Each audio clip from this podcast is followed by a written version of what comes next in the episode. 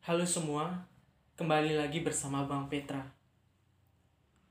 Bang Petra turut berduka cita dan prihatin terhadap kejadian pengeboman yang terjadi di gereja katedral Hati Yesus yang Maha Kudus, Makassar pada tanggal 28 Maret dan aksi teror pada tanggal 31 Maret 2021 di Mabes Polri. Aksi terorisme sering terjadi di Indonesia dan rata-rata sasaran aksi teror ini adalah tempat peribadatan. Aksi terorisme memberi dampak yang besar bagi bangsa Indonesia, seperti ketakutan, kekhawatiran, hingga disintegrasi. Bincang Bang Petra kali ini akan membahas mengenai aksi terorisme, mulai dari akar masalah hingga penanggulangannya. Perbincangan kali ini Bang Petra ditemani kawan anak PMKRI dari cabang Malang. Untuk Abang dipersilahkan memperkenalkan diri. Oke, nama saya Lalik, saya dari PMKRI cabang Malang, kuliah di Universitas Tribunal Tunggariwi Malang. Mungkin kita langsung pada pembicaraan mengenai aksi terorisme yang terjadi di Makassar dan Mabes Polri pada minggu yang lalu bersama Bang Lali. Apa tanggapan Abang sebagai mahasiswa dan anggota PMKRI mengenai peristiwa pengeboman di gereja katedral dan di Mabes Polri?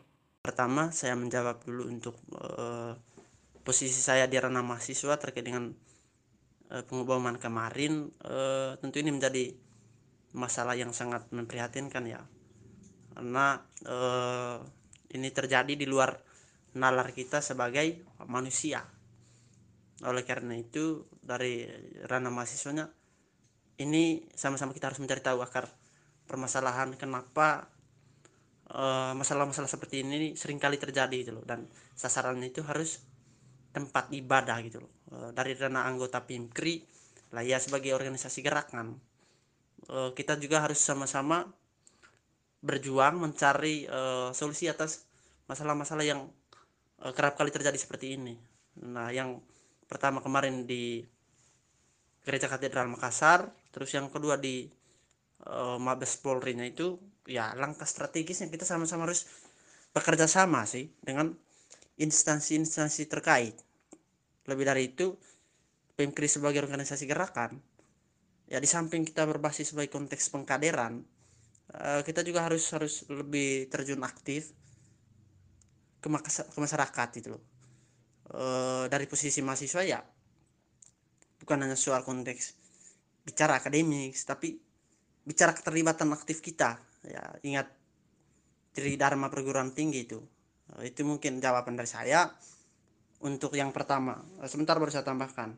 Sebagai mahasiswanya saya melihat bahwa pelaku pelaku penghukuman itu melakukan seperti itu kan sudah didoktrin soal pemakaman atau pemikiran uh, radikal. Habis itu uh, kebanyakan juga di kampus-kampus sekarang ya mungkin tidak bersifat terbuka lah tapi e, bersifat tertutup paham-paham radikalisme itu nampak. Dan oleh karena itu diharapkan ajaran-ajaran atau pemahaman-pemahaman yang didoktrinkan seperti itu tidak boleh dipakai. Habis itu dari posisi sebagai anggota PIMKRI ya kita lihat konteks tiga benang merah sama enam identitas kadernya kita itu. Habis itu konteks lebih kepada penyeruan suara kita yaitu Petra dan Rosa semboyan lah semboyan kita. Petra dan Rosa itu harus di, dikedepankan. Dalam hal ini ya soal pengumuman kemarin saya melihatnya kurang penjagaan ketat gitu Nah, kita contoh lihat contohnya di Mabes Polri. Pelaku keluar masuk bebas. Ya, sementara di pintu masuk nggak ada yang jaga.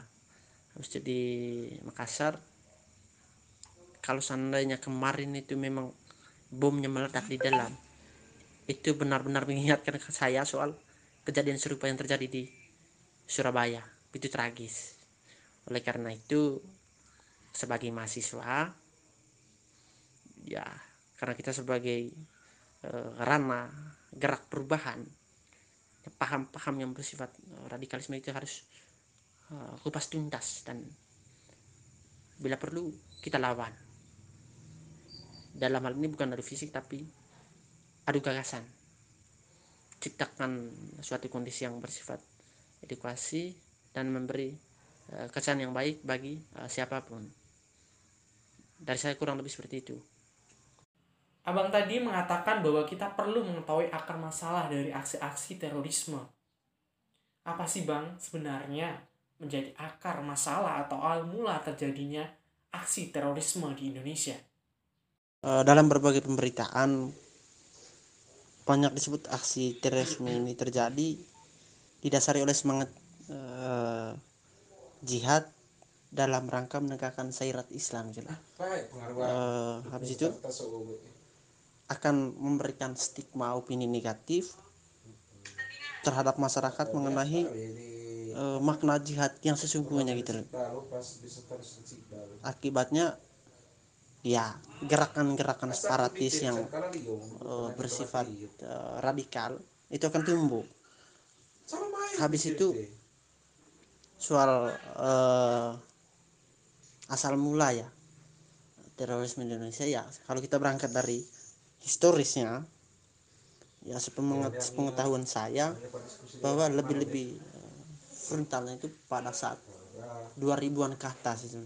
Dari bulan mulai 2000 habis itu lebih sehingga saya 2002 itu yang bom Bali itu yang bombardir dulu.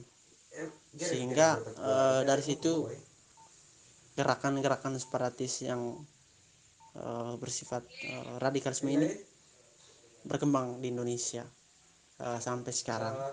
Dengan dipengaruhi oleh uh, dari budaya luar khusus ya gerakan uh, syarat Islam yang berasal dari negara-negara uh, luar. Kayak kalau beberapa uh, tahun belakangan kita lihat ada gerakan-gerakan pemberontakan yang hampir serupa juga terjadi di Indonesia. Pengeboman tempat ibadah apa segala macam. Apakah ini sebagai bentuk balas dendam dari peristiwa yang terjadi di Poso, yaitu konflik antara agama Islam dan Kristen? Persoalan yang terjadi di sana, saya belum begitu mendalam ya. Eh, tapi terkait dengan pertanyaannya ini, uh, bisa saja terjadi karena uh, saya lihat di beberapa media uh, beberapa tahun yang sudah dilalui bahwa kelompok gerakan separatis uh, seperti ini itu hidup dan berkembang di daerah-daerah uh, kawasan hutan yang jauh dari pemukiman. Nah, dan memang ada gerakan-gerakan perlawanan uh, antara pihak keamanan dengan kelompok gerakan separatis ini di uh, Poso itu loh. Nah, habis itu uh, konflik yang terjadi di pos ini apakah sudah melibatkan agama antara agama Islam dan agama Kristen saya rasa titik poinnya itu bukan bukan soal ya memang konfliknya ada sudah. Tapi dari uh, konflik itu terjadi itu tadi akibat dari gerakan separatis yang dilakukan oleh uh, kaum pemberontak itu lebih khusus yang mempercayai soal syarat jihad apalah namanya itu. Sehingga yang terjadi di Poso beberapa tahun silam saya menilai bahwa memang untuk konteks Indonesia Timurnya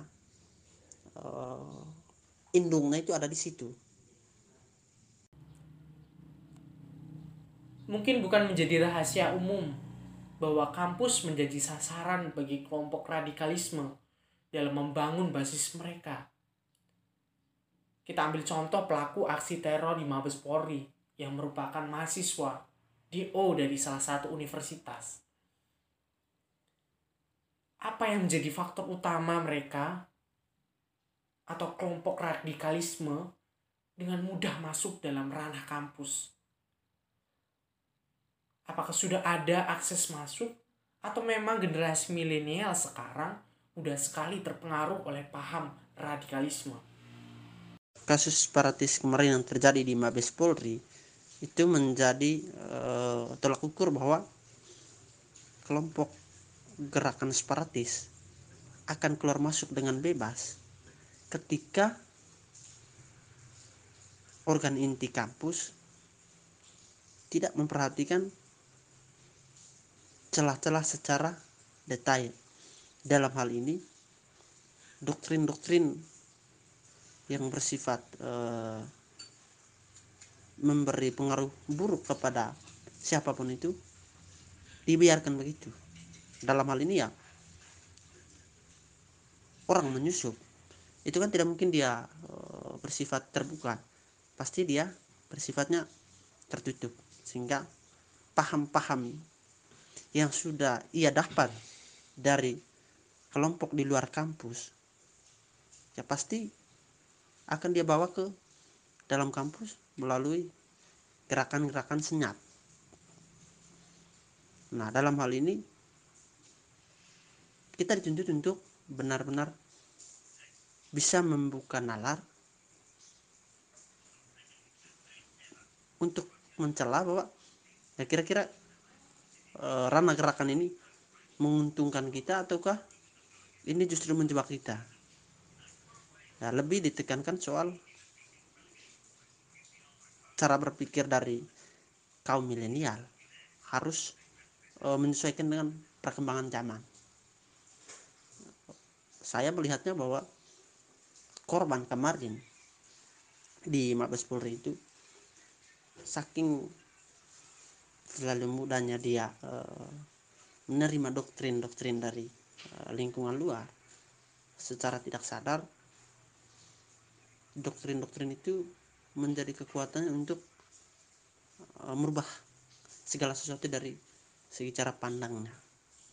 Oleh karena itu dalam dituntut untuk uh, berbagai lini kehidupan. Dari kampus pihak kampus lah. Ya kampus habis itu uh, mahasiswa ataupun mahasiswi dari kampus mana pun itu bekerja sama untuk menutup celah-celah paham radikalisme itu masuk. Kenapa abang menyebut yang melakukan teror tersebut sebagai korban, bukan pelaku? Oke, memang untuk konteks uh, posisi yang kemarin itu, apakah dia korban atau uh, pelaku? Kalau saya melihatnya, dia adalah korban.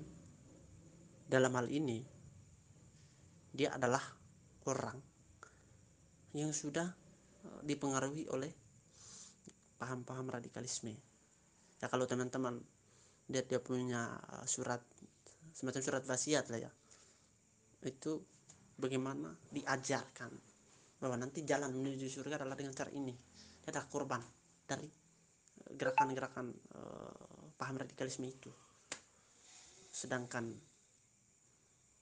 posisi pelakunya aktor utamanya sebenarnya adalah orang yang mendoktrin mereka dengan paham-paham radikalisme. Itu versinya saya sih. Apa sih bang yang perlu kita lakukan sebagai warga negara untuk mencegah terjadinya kembali aksi terorisme ini?